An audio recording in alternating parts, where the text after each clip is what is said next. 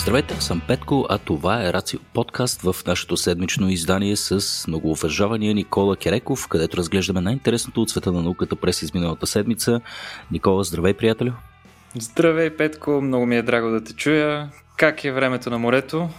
А, времето е фантастично, Никола. Бях забравил звука на цикадите. А, любопитното е, че се присещам за тях само когато млъкнат всъщност. Да, за втори път, между другото, записваме, записвам подкаст от тази локация заедно с теб. Спомням си предния път, че се изви едно торнадо на плажа и мен ми се наложи да прекъсна записа за някакво кратко време, за да ходя да спасявам семейството. А, като казвам торнадо, май въобще не преувеличавам. Случи се нещо като мини торнадо, което така опустоши целия плаж. И а, това, което открих, е майката на децата ми, която беше легнала върху двете ми деца да ги предпази от, а, от това бедствие. А аз безпомощен, Никола, се подхлъзнах на една хавлия, тичайки надолу, докато ти дори не си докато ти дори не си спомням за какво разказваше. Но да, а, да, си беше... спомням, че тогава изчезна без да дадеш сигнал. Mm-hmm, Пък аз mm-hmm. останах и почти не забелязах на фона на собствения си монолог твоята липса и факта, че ти си бил изправен пред такива катаклизмични условия. Надявам се този път ситуацията да е доста по-спокойна. И аз се надявам. Гледам малко небето и времето с недоверие постоянно, макар и да е райско тук в Гърция. Добре де, ами преди да започнем отново едни бързи благодарности към нашите патреони, че подкрепят този подкаст. Хора, ако искате да продължите да го правите, ще сме ви искрено благодарни, а пък за онези от вас, които все още не са го направили, има няколко гъдълчета, които а, ще получите за вашата подкрепа. Един допълнителен епизод от нас, записан с мен и Никола, специален Рацио подкаст за нашите патреони. А, нашата промоция, която беше до двадесет и седми ли беше, Никола? Или до седемнадесети. Пардон, май беше до седемнадесети, точно така. До седемнадесети беше нашата промоция за... А следното нещо, ако вие сте в момента Patreon или пък решите да станете нов и си изберете, изберете си а, тир рационалист, ще получите от нас и безплат, безплатно нашата Рацио Кулчър Бокс, една фантастична кутия, която съдържа най-различни малки подаръчета, една книга избрана от нас и един културен дайджест на една определена тема. А, и освен това, разбира се, получавате и достъп до нашия Discord сервер, където можем да си говорим, да ни давате фидбек, да ни давате съвети и изобщо да станете част от широкия и все по-разширяващ се екип на Рацио. А, не знам, Никола, май е това. Предлагам да започнем днес. А, така, виждам темите, които си ни подредил. А, започваме с една кратка космическа новина и след това се потапяме в слета на болестите и гадостите. А, страхотно, Никола. Так му лятно. Е, днеска, днеска ще е малко по, по-различно от друг път тази част с болестите. Hmm. А, от, особено от гледна точка на факта, че ще представим как в битката си, битката между човека и патогените, ние понякога бележим и значителни победи. Ами, хайде да видим. Ако искаш да започнем тогава с тази огромна комета, която е навлязла в облака на Орт. Не, напротив, тя е навлязла от облака на Орт и така, да. тази и тази комета, те по принцип всички комети горе-долу идват от там, а по-специалното за тази комета, както самият ти отбеляза, е, че тя не просто е голяма. Това е най-голямата комета, откривана до сега. На размер тя е с диаметър, забележете, над сто километра, като някои от измерванията дори сочат, че може да достига между сто и тридесет и сто и шейсет километра в диаметър, което автоматично я прави над хиляда пъти по-голяма от средностатистическите комети, които обикновенно засичаме. Тя е навлязла, както вече казахме, от покрайнините на нашата Слънчева система или така нареченият облак на Орт, който се простира отвъд планетата Нептун и много, много нататък. А с... А... С този си размер, всъщност тази комета по-скоро прилича на някоя планета Джудже, отколкото на комета. Тя е една доста охранена и грандиозна комета. По-интересен е, по-интересна обаче е историята за нейното откриване. Всъщност тя е открита в архивни данни от далечната две хиляди и четиринадесета година и то е открита от инструмент, който изобщо не е направен да търси комети, а става дума за а, инструмента Dark Energy Camera на Серо Тололо, а, а, Интерамериканската обсерватория в Чили, който по принцип неговото предназначение е да търси свидетелства и следи от наличие на тъмна материя в а, различни части от а, космоса. И... Чакам, ако извинявай, ще трябва да те прекъсна. Искаш да кажеш, че това е историческо откритие, така да се каже? Някой се е ровил в архивите и изведнъж е попаднал на нещо странно. По принцип повечето открития са такива. Не знам на нашите слушатели дали им прави впечатление, но тъй като ние... А... така да се каже, добиваме огромно количество данни, събираме огромно количество данни от наблюдения на космоса и а, обикновено да, за да се обработят и да се извадят някакви изводи от тях, отнема значително време и много често се случва така в а, по-стари данни ние да попаднем на някакви съкровища, както hmm. често се случва. Още повече, че има и предвид, човек винаги намира това, което търси hmm. и доста по-рядко намира неща, които не търси. В случая обаче прозорливите астрономи са успели да проникнат отвъд събраните данни и да намерят, че една подвижна светеща точка в небето всъщност не е какво да е, а е една изключително забележителна комета. Тя тогава през далечната две хиляди и четиринадесета година е била на цели четири милиарда километра разстояние от нас, горе-долу колкото е Нептун. В последствие обекта, който тогава, както казахме, бил просто светеща точка, е бил идентифициран като комета. В момента тази комета носи а, името Бернардинели-Бърнстейн. Така се кръщават кометите обикновено на своите откриватели. Това са двама астрономи, които са работили по този проект и им е направил впечатление тази, този глич в данните. А, в момента кометата е на двадесет астрономически единици от Земята, т.е. двадесет пъти разстоянието между Земята и Слънцето.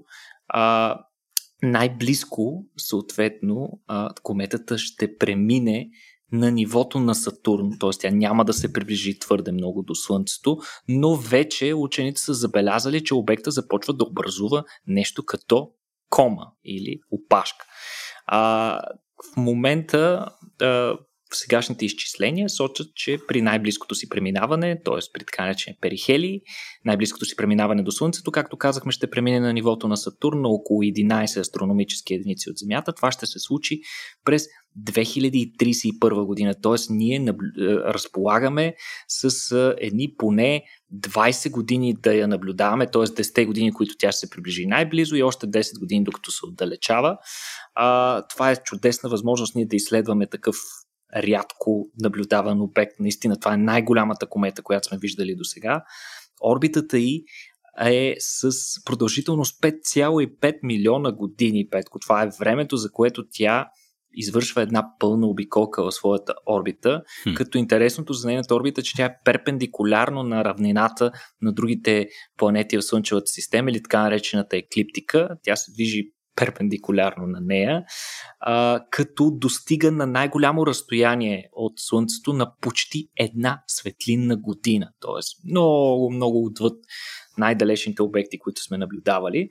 Тя е представител поради тази причина на дългопериодичните комети, които поради факта, че рядко се приближават в близост до Слънцето, съответно търпят прекалено малко изменения в своя състав и структура, следователно те са като едни пътуващи капсули на времето, които съдържат а, елементи и информация от зората на създаването на Слънчевата система, така че ако е възможно ние да изследваме този обект по-задълбочено, вероятно можем да разкрием много от тайните за а, оформянето, произхода и еволюцията на нашата Слънчева система.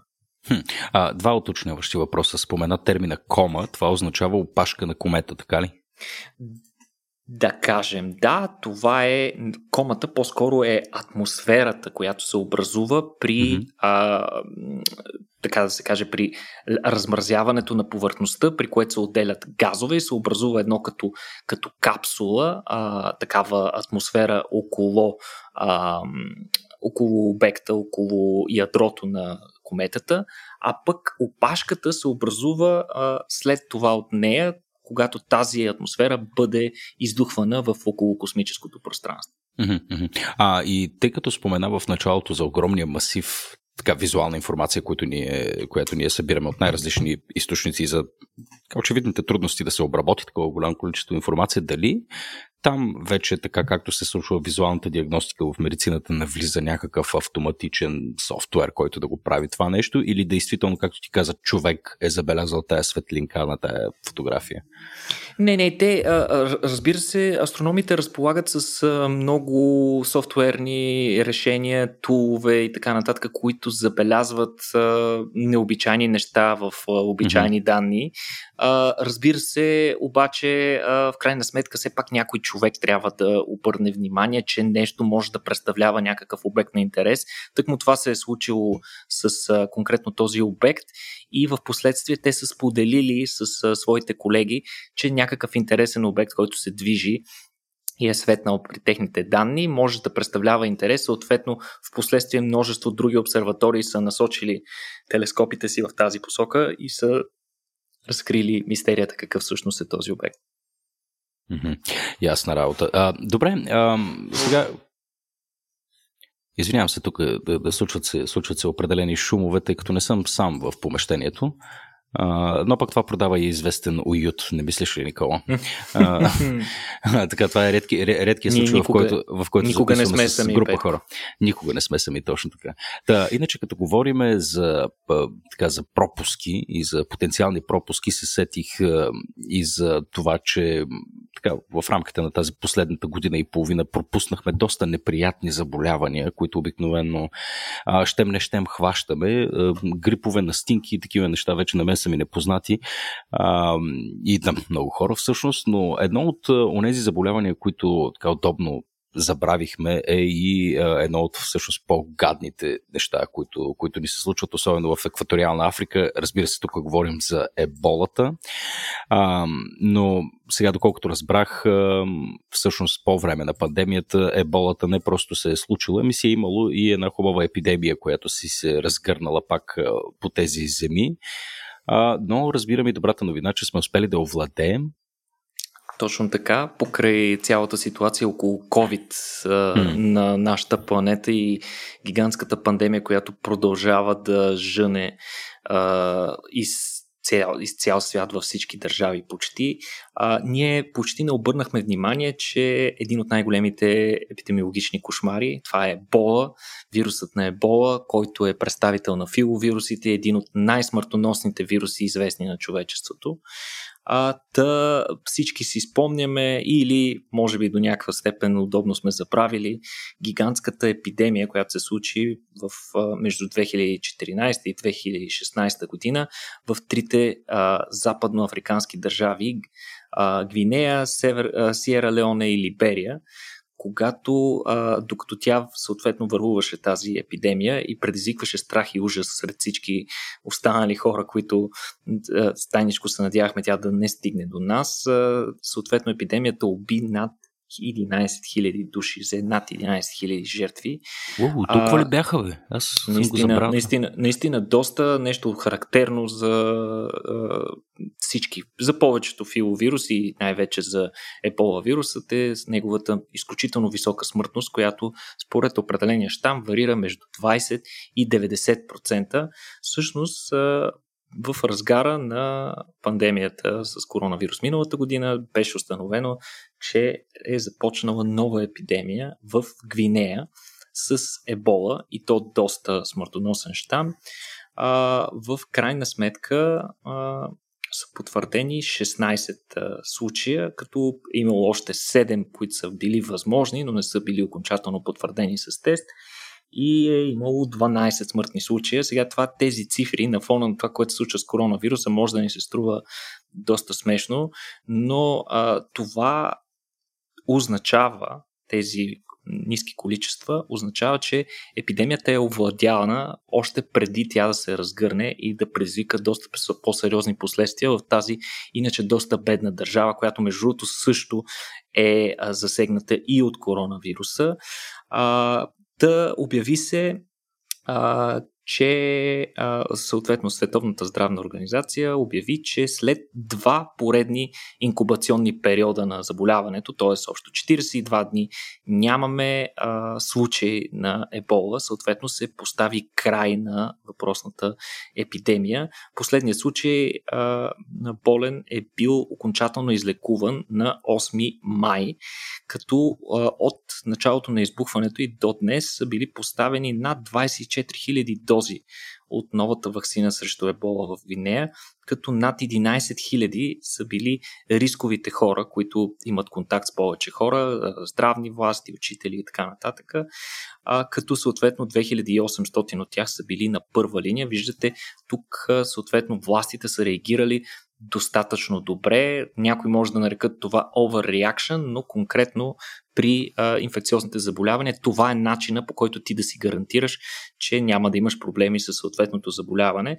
Откъде дойде тази ебола сега е въпросът, който всички учени епидемиолози си задават, като според тях вероятно тя е предизвикана от човек с хронична инфекция от предишната епидемия, а, която просто се е била скрила дълбоко в него и в поради някаква причина се отключила, след което той е успял да разпространи заболяването и на хора около себе си, а, което ни навежда на мисълта, че а, трябва непрекъснато да държим щитовете си вдигнати, непрекъснато зорко да наблюдаваме какво се случва около нас.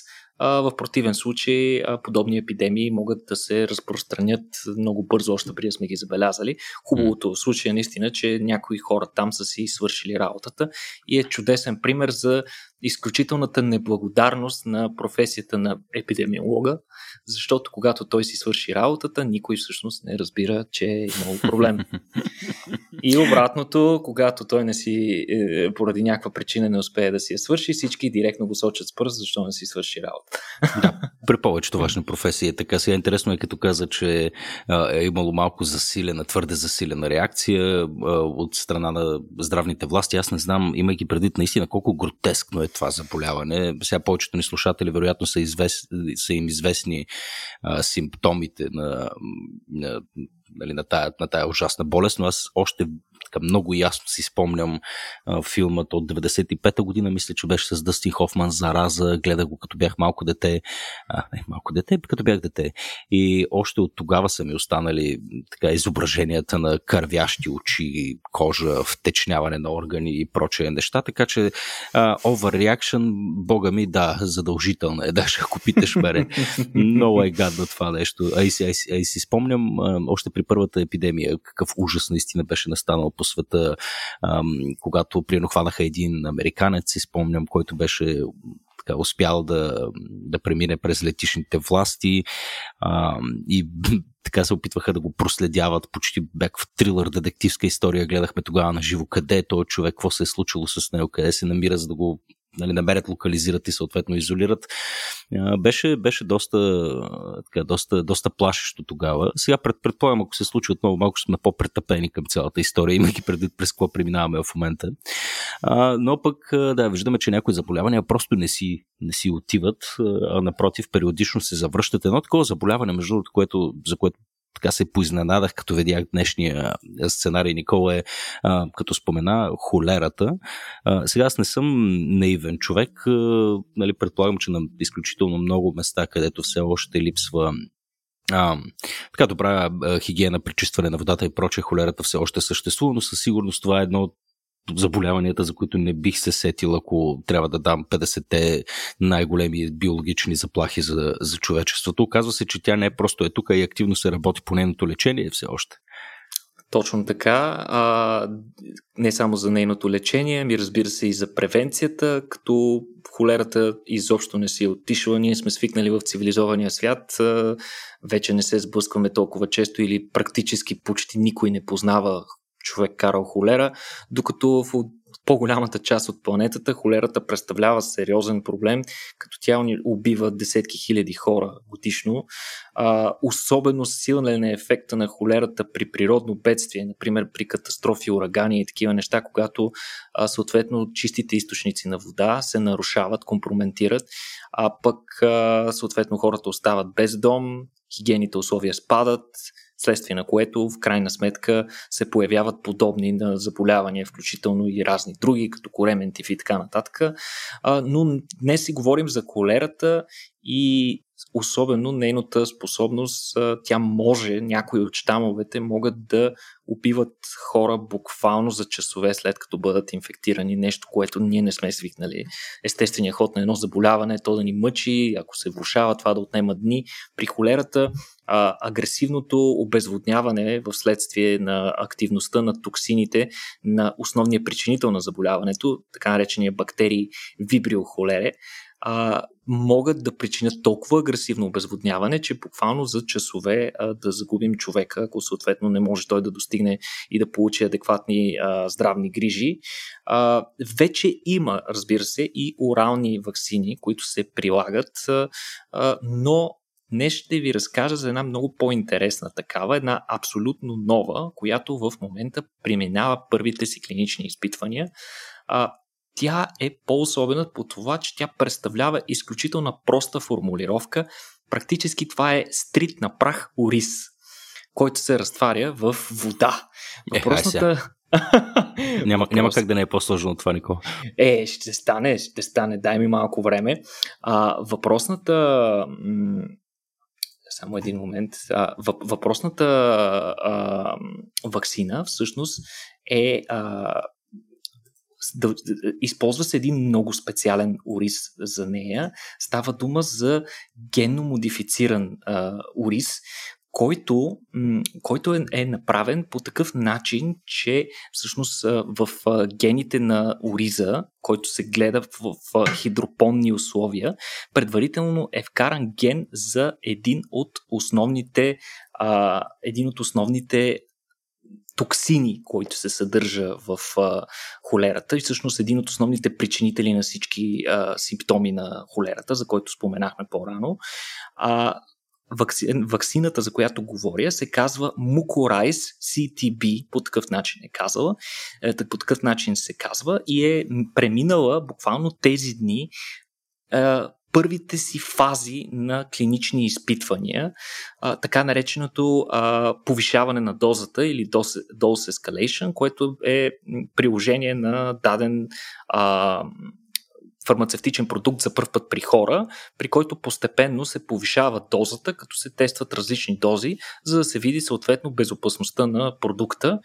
И наистина, освен, че а, е доказал абсолютната си безопасност, въпросният ориз, продуктът ориз, е показал а, и много добър ефект при почти никакви а, странични ефекти, много силен имунен отговор срещу въпросният токсин, който вероятно би а, осигурил необходимата защита. Сега, а, по принцип, а, срещу а, холерата се изграждат два вида антитела. Срещу холерния токсин става дума за антитела от тип ай джи джи и от тип ай джи ей. По-интересно на тези антитела от тип ай джи ей, ай джи джи вече всички сте чували, но тези от тип ай джи ей са а, тези, които се намират най-често около мукозите. Дали ще става дума за черва или за а, дихателна система, но мукозите са основното място, където повечето патогени проникват в организма. Основната входна врата, основните а, тъкани, които контактуват външната среда.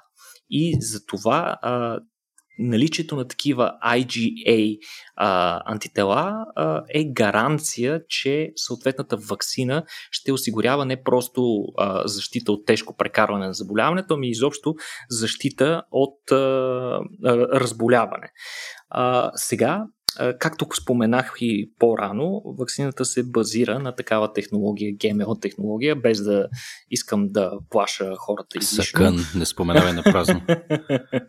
А, всъщност идеята е, че във въпросния ориз се произвеждат малко количество от въпросния токсин, който е недостатъчен за да предизвиква някаква патология, но е абсолютно достатъчен за да провокира имунната система да създаде необходимия имунен отговор срещу а, нея.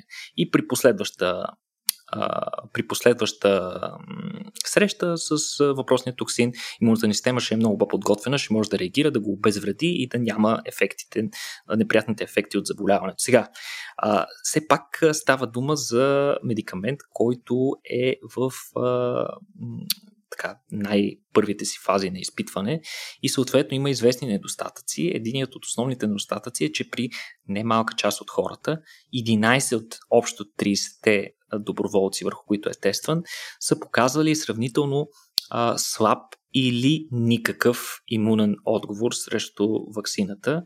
Според а, учените, това има пряка връзка с а, състава на тяхната микрофлора. Това, между другото, се знае отдавна, че микрофлората, която обитава нашите черва, има пряко отношение към това как отговаряме ние, как реагираме на различни лекарства, медикаменти и ваксини, разбира се, защото тя до някаква степен комуникира пряко с имунната ни система, а, отговаря за тренирането на имунната система и за нейното моментно състояние. И според учените, а, микрофлората, а, състава на тази микрофлора има огромно значение за това доколко успешна ще бъде тази ваксина.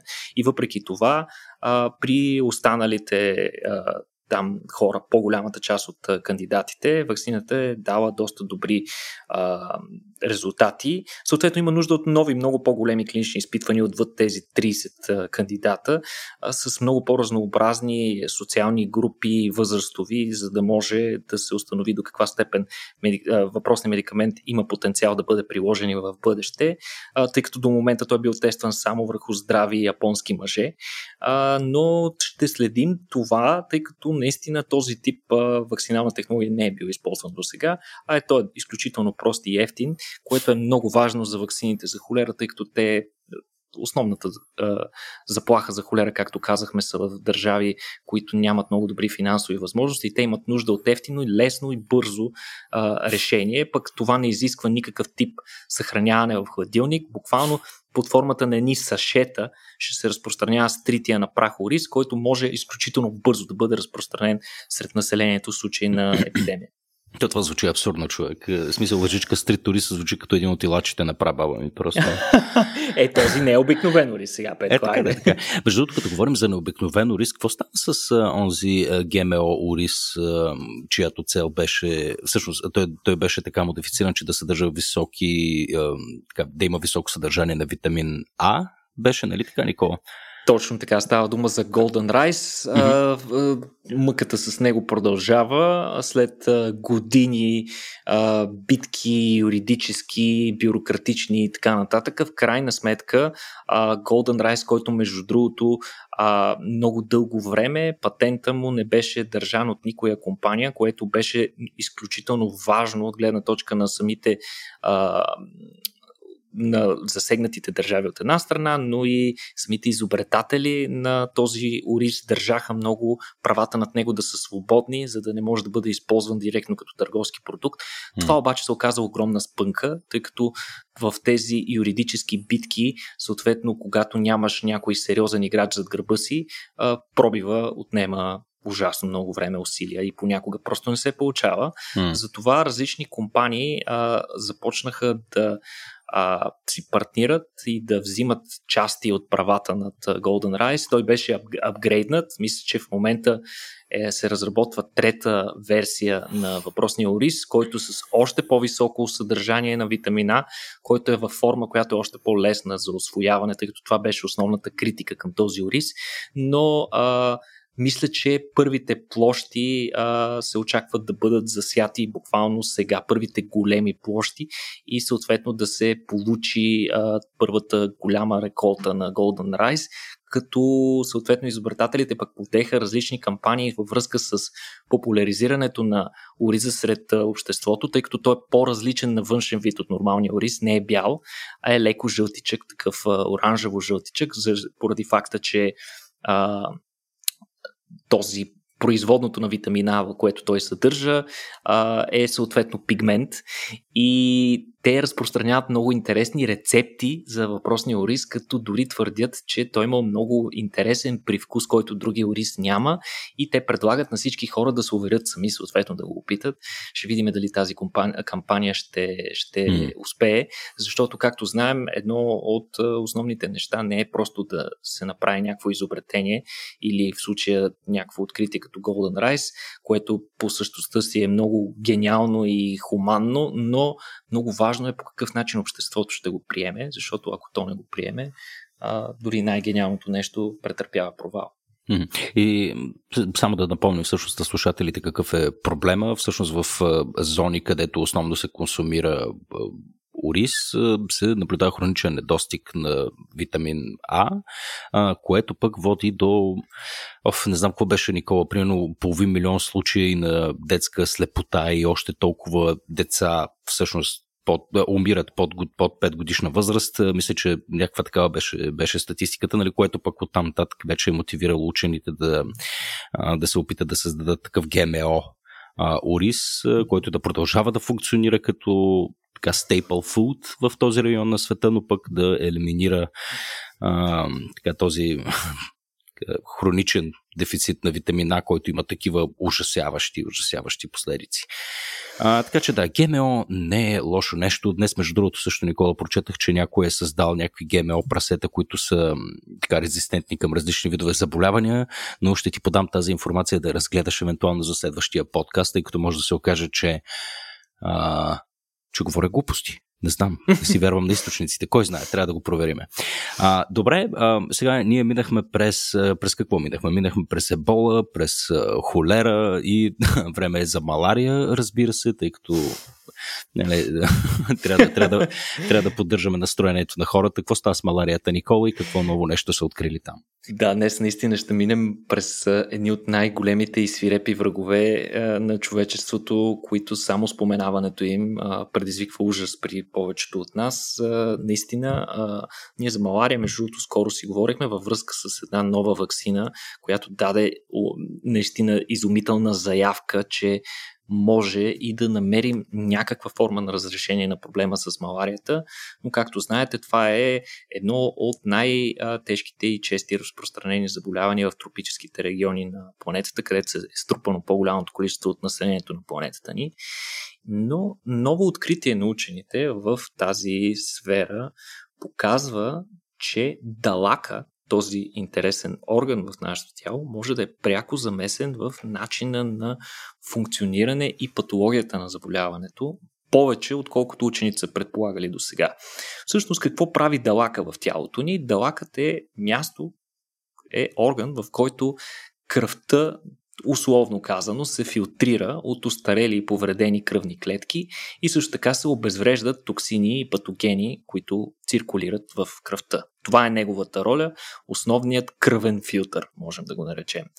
Доскоро се смяташе, че поради тази причина, тъй като в някои от фазите си, някои от фазите си на жизнения си цикъл маларията а, е, протича в кръвните ни клетки, и поради тази причина се смяташе, че далакът е тъкмо място, където маларините плазмодии намират смъртта си.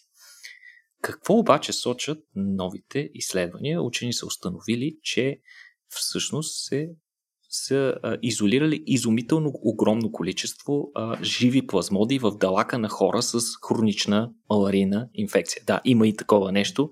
Не просто да имаш малария, ами да ти е хронична. Представи си го, Петко, доста неприятно. Доста неприятно звучи.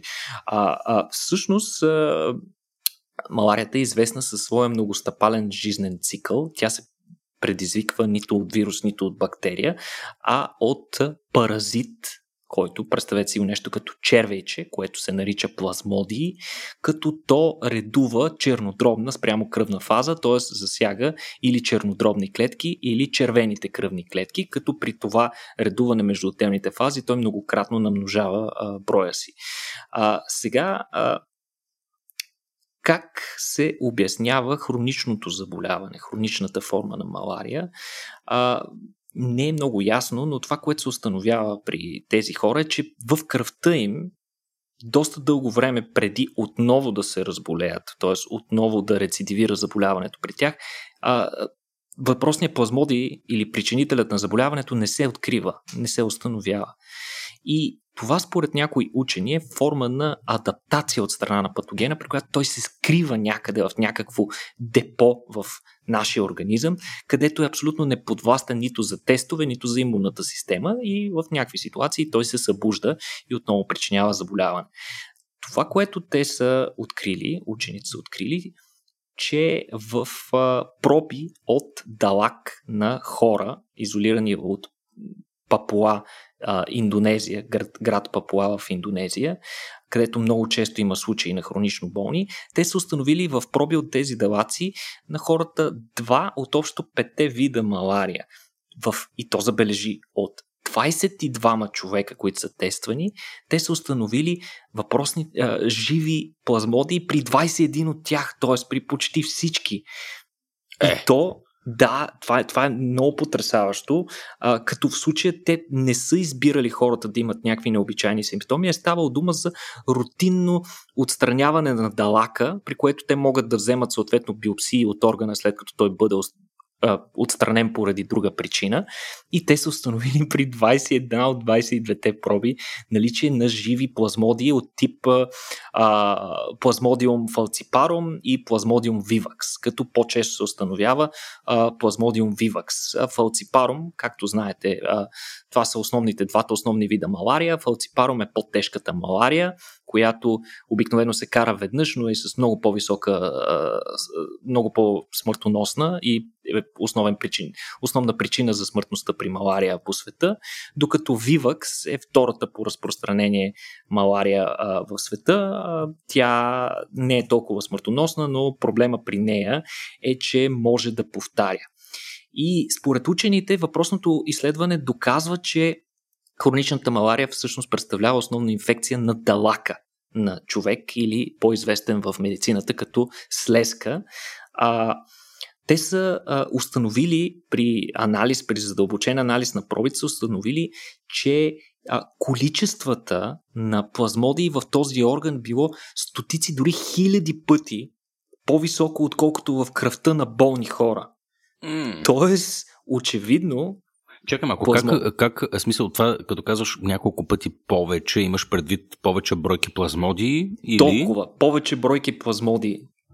Добре, за колко бройки плазмодии говорим, щом някой може да има хиляди пъти повече? Е, е. Говориме си за, за чудовищно много а, плазмодии. Очевидно, че той в далака не просто е застрашен плазмодия, ами не просто, че не е застрашен, а че направо си се чувства като у дома си, а, което прави далака много важен резервуар за плазмодия. Това се установява за пръв път, до сега не е било известно. И при конкретно при плазмодия, при плазмодиум вивакс, този причинител на втората по популярност малария, а, около деветдесет и осем процента от всички паразити в тялото на болните хора се установявали в далака, което пък mm. означава, че при този плазмодий далак играе още по-важна роля. То проблема при него е и, и при изкореняването. Представи си, че намериме ваксина а, за, а, да кажем, ваксина срещу малария, която да е ефективна, а, или и, и в този случай разчитаме, че и хората, които са го прекарали, ще, установ... ще, ще са изградили някакъв имунен отговор. При вивакс не е така, защото хората, които са го прекарали, нямат траен имунитет и могат да се разболеят отново. Сега, защо е толкова важен плазмодиум вивакс за точно, далака за плазмодиум вивакс, не е много ясно. Според учените, всъщност в далака се съхраняват огромно количество млади червени кръвни клетки, които се наричат още ретикулоцити. Все още много хора, като чуят думата далак, това, което се асоциира далака, е, че той е бил резервуар за кръв. Mm. Всъщност това не е неговата основна роля, но е една от а, помощните му роли, че в, в себе си той съхранява такива млади а, червени кръвни клетки, които в случай на нужда, ако ни се налага, той може да отдели в кръвообращението, за да ни осигури допълнителен дихателен капацитет. Обаче пък точно тия ретикулоцити са единственият тип кръвни клетки, които въпросния плазмодий вивакс може да, да инфектира, и затова той си ги намира там в далака и съответно започва, те няма къде да му бягат и започва да се размножава много. Въпросното откритие може да повлияе много на начина на лечение, както и съответно начина, по който ние ще насочваме както лечения, така и ваксини а, за, за, за в бъдеще, и а, съответно по, по-голяма яснота за това как протича заболяването. Всички тези неща могат да ни помогнат ние един ден да го преборим, надявам се. Хм. Даже не знам дали искам да тръгна в посока към следващата тема в момента. Добре, какво, какво минахме сега? Имахме холера, а, имахме а, ебола, а, малария и остана прекрасното заболяване денге. А, какво сега за денгето, Никола? Денга пък е едно друго а, изключително приятно заболяване. Петко, не се което... ли изговаря денге, бе, човек? А защо съм учил денгето? На български е денга. А, мисля, че да, иначе се Ето, казва денге. Ти си имунолога, да. Но а, всъщност то се причинява а, отново от заболяване, което се пренася с комари, подобно на маларията, приличат си до някаква степен, дори а, всъщност изподелят общ вектор, общ комар, който може да разпространява. Става дума за Аедес Еджипти комара, който разпространява денгата. Но денгата, за разлика от маларията, е вече вирус. Тя не е а, плазмодий, не е паразит, това си е класически вирус от групата на арбовирусите. И а, денгата съвсем не е а, шега работа. А, може и да не е толкова голяма, толкова мощно разпространена и да убива толкова хора, колкото маларията, но все пак тя заразява до четиристотин милиона човека на година, т.е. вече започва доста сериозно да диша. четиристотин милиона? Да, почва доста сериозно да диша във врата на маларията. Защо а, не причин... говориме за това, бе, човек? а, ми, ето, защото го нямаме в цивилизования свят. Но, както казахме, в тропическите райони, където е съсредоточено по-голямото количество от населението на Земята, това си е много сериозен бич. А, какво причинява денгата? Тя причинява грипоподобни симптоми, свързани с а, отпаднало, слабост, температура. Много характерно е болките в ставите, дори а, м- думата за денга в а, различни части на Африка се превежда точно като м- костотрошач или болки в костите. Има едно друго подобно заболяване, между от което се не превежда костотрошач, а, но за него ще си говорим някой друг път. А, та, в някой случай обаче денгата протича много по-агресивно от една типична настинка или въпросното грипче, ами причинява а, кървене, а, органна недостатъчност и дори може да доведе до смърт. двайсет и пет хиляди човека годишно намират смъртта си по този начин, като в районите, където има денга, живеят над две цяло и пет милиарда човека по света, които всички са под някаква форма застрашени от въпросното заболяване. Много интересен е, много интересно да проследиме а, така, прогресията на денгата през годините. През, буквално преди петдесет години и е имало на много малко места. А, неизвестна е на по-голямата част от планетата. Имало е само в осем-девет държави, но от тогава огромно разрастване и разпространение на денгата има, като тя е преминала границите на държави и континенти, има вече буквално навсякъде, и а, това е една модерна пандемия, за която, както Петко отбеляза, много рядко се говори. Има четири вида денга, много интересно. Изкарването на, една, на един от типовете не осигурява защита от другите. Нещо по-важно. Изкарването на един тип денга прави хората много често подвластни, ако се разболеят от друг вариант, да го изкарат много по-лошо. А, да, това е много, много коварно, много интересно. Много често а, ареалите на разпространение на отделните типове денга се припокриват, така че шанса да се разболееш от друг тип е много висок. А, сега няма лечение за заболяването. Ваксината, която в, ваксината, която в момента е налична, се препоръчва само за хора, които вече са прекарали един път заболяването. При такива, които никога не са го прекарали, ваксината понякога предизвиква много тежка форма на денга. А, не Абе, самата тук, ваксина. Тук, тук, тук а... при тази денга нищо не работи така, както сме свикнали, май. Да, да, не, ситуацията, ситуацията е много коварна там. А, съответно, тази тежка форма не се причинява от самата ваксина, ами ваксината причинява имунен отговор. Ако в последствие се срещнеш с денга, а, съответно а, реакцията на имунната система е доста неподходяща и по-скоро подпомага патогена, отколкото да му пречи. Това е сравнително, за щастие, рядко срещано сред патогените. За подобен механизъм се заговори при коронавируса и, и все още продължава да се говори. Това е така нареченото Antibody Dependent Enhancing или антитяло зависимо усилване. А, при коронавируса не е на сто процента доказано, при денгата е. И тя често бива сочена като пример за такъв патоген, при който го има. Сега, в случая обаче, ние си говорим за едно ново изследване, научно изследване, което включва а, проучване, което е проведено по рандомизиран, двойно заслепен стандарт от а, по една инициатива, която се казва World Mosquito Program или Световна програма за а, контрол на заболяванията, предавани с а, комари. Та тези хора са освободили огромно количество комари, които са заразени с една бактерия, Петко, която се нарича Волбахия, бактерията, mm. и са проследили в рамките на двайсет и шест месеца какво се случва след това. За изненада на всички, включително и на самите изследователи, те са установили седемдесет и седем процента намаляване на случаите спрямо mm. контролната група. Това е изключително добър резултат, но нека да се върнем на тази Волбахия, за която ти казах. Каква е тази бактерия, що ще заразяваме комар и как ще заразим комар с бактерия? А, сега става дума за един цял род бактерии, които се откриват при над шейсет процента от насекомите по света. Тя е много интересна, защото се предава, има способност да се предава в поколението на насекомите чрез яйцата. Нещо повече. Въпросната бактерия не просто се предава, а тя прави така, че ако не се предаде, а, насекомите не могат да живеят. В такъв смисъл, че ако, например, мъжки а, комар, който е абсолютно а, е, е болен, мъжки комар, който носи волбахията в себе си, ако той копулира с женска, съответно а, женска, която няма а, а, съответната бактерия, тя не се предава по полов път, тя се предава директно от майката на яйцата. Тоест, ако, мъжка, ако мъжки, с, мъжки с волбахия се такова със здрава женска, яйцата не се развиват, Петко, те умират още в зародишен стадий. Хм.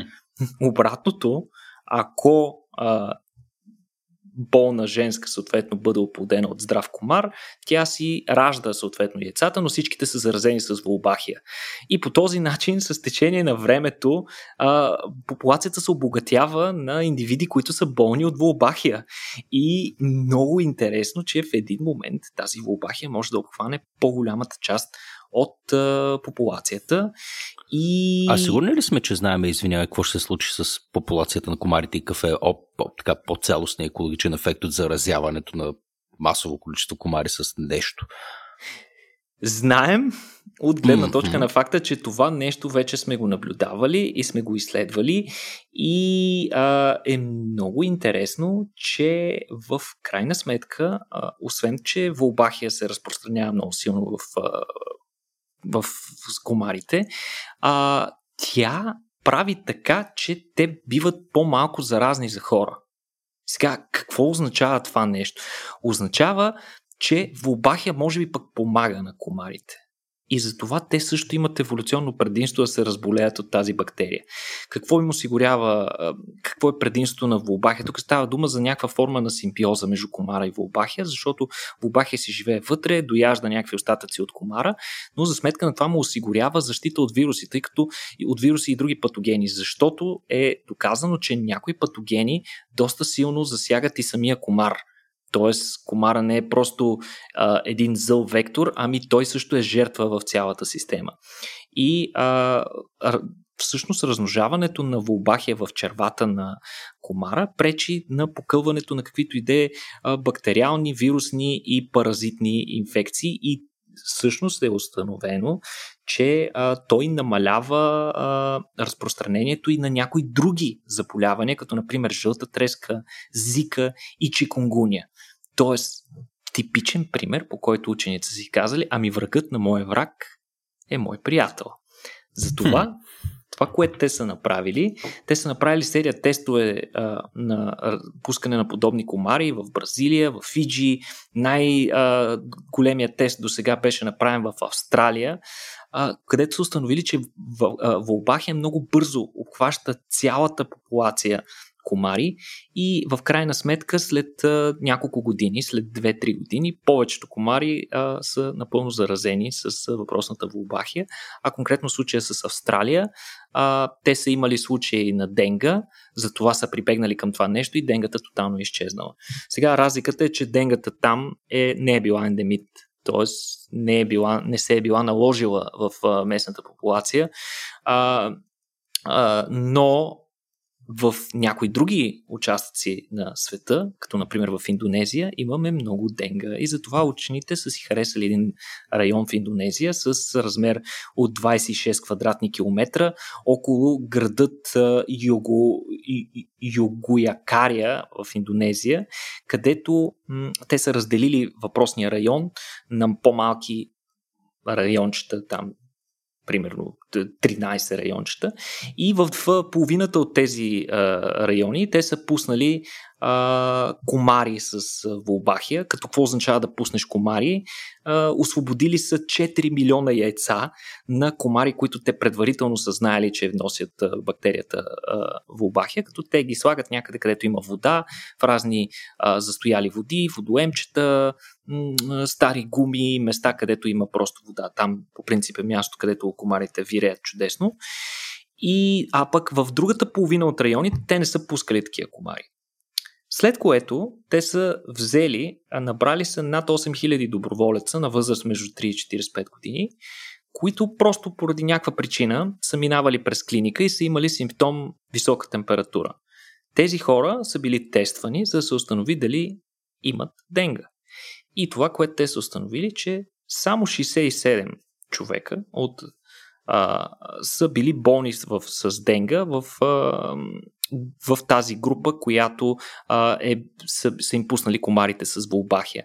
Докато при другата, контролната група, където не са пускали такива комари, са били установили триста и осемнадесет случая. Сега това mm. какво означават тези цифри? Съответно в един случай е две цяло и три процента от общата популация, в другия случай девет цяло и четири процента, което означава седемдесет и седем процента намаление на броя инфектирани следствие на разпространението на този комар с Волбахия. Това е една чудесна възможност ние да можем, ако не да отстраним напълно, то поне да контролираме това опасно заболяване. Нещо по-важно, учените са проследили в последствие хората, които са дали положителна, положителна проба за денга и са установили и намаляване и в, в броя на тежките случаи на хората, които се налага да бъдат хоспитализирани с денга, като при хората, при, в групата, в която а, с въпросните комари с Волбахия имало само тринадесет случая на хоспитализирани, докато в другата група имало сто и двама. Така че тук пък наблюдаваме осемдесет и шест процента намаление на тежките случаи. Това е чудесен резултат, защото а, дава ни наистина надежда, че ние ще можем да контролираме заболяването. Нека напомним, че денгата, подобно на маларията, засяга най-вече децата, а, съответно смъртността при хората е концентрирана в детска възраст, т.е. множество, буквално а, десетки хиляди деца годишно намират смъртта си а, по този начин. Съответно ние по този, а, използвайки тези методи, можем да подобрим а, тази изключително неприятна за съвременния цивилизован свят статистика, да намалим а, детската смъртност и а, може би един ден да се справим под някаква форма с това заболяване. Хм. Сега, е, интересно ми е, между другото, като говориш за това изследване, от кого точно е, от кого точно е финансирано, но примерно, аз сещам се за, за въпросния Golden Rice, за който преди малко говорихме, мисля, че разработката му беше изцяло финансирана от Rockefeller Foundation а, и в смисъл защо го споменавам това нещо, тъй като е интересно, че ти на няколко пъти каза, да, това са заболявания, които ние ги нямаме тук в цивилизования свят а, и че наистина нали, не се обръща подобаващо внимание на изключително опасни болести, които убиват буквално милиони и усъкътяват още толкова а, в, а, в по-бедните страни. А, просто е нещо, за което си струва да се, да се замисли. Поредната форма на неравенство, която виждаме в съвременния свят. А, радостно е все пак да чуем, че има така някакво внимание все пак се, се обръща и че потенциално виждаме в пайплайна, че вече навлизат някакви нови а, терапии и възможности за лекуване на тези заболявания. Ами, добре, Никола, аз предлагам да сложим точката тук. Мисля, че пренаситихме хората малко с бацили, плазмодии и, и вируси. Минахме, минахме през най-лошото, но показахме и добрата страна, тъй като точно наистина така показахме, че усилията на учените се увенчават понякога с успех и в крайна сметка разкриват нови възможности, по които ние да се справяме с тези, както и с други заболявания. Между другото, примера с Волбахия, той е направен наистина за борба с денга, но както по-рано казахме, а, има натрупани данни, че въпросната бактерия може да се използва за намаляване на случаите и на други предавани с кръвосмучещи насекоми и комари, най-вече а, заболявания, като ужасяващите чикунгуня, жълта треска, както знаят повечето хора, които са пътували в Африка и на някои други места в Източна Азия и в Южна Африка. В Южна Америка знаят, че на много държави буквално не те пускат без да си си направил туристическата ваксина за жълта треска, просто защото това заболяване е едно от, то пък е най-смъртоносното като процент от разболелите се. Така че има оптимизъм, наистина надявам се и нашите слушатели да са го доловили, mm. че ако ще решаваме тия проблеми, а, то безспорно науката ще има водеща роля и разбира се, оттам насетне трябва да поеме щафетата политиката. Точно така, да. И друг любопитен факт е, че в, по тези земи вероятно няма особени колебания относно това дали да се вакцинират или не. Нямат тази привилегия защо. Хората. Не Чудна знам работа, защо, Никола. Да. Ами добре, благодаря ти много, Никола, за днешния разговор, за днешния епизод. Благодаря и на вас, скъпи слушатели, че бяхте с нас днес. Аз продължавам все повече да придобивам маниер на Българското национално радио, Никола, не знам дали забелязваш. а, мисля, че се случва това нещо неволно. А, да, благодаря ви за подкрепата. Ако искате да ни подкрепите, може да отидете на сайта patreon точка com наклона черта RACIO.BG, за да получите нашия Culture Box до седемнайсет напълно безплатно, достъп до нашия Discord сервер, където да имате възможност да си поговорите с нас, да ни изкритикувате за каквото намерите за добре, да ни давате съвети, да участвате изобщо в нашата организация. Благодарим ви за подкрепата, благодаря ти още веднъж, Никола, и се надявам да се видим и следващия път. Чао!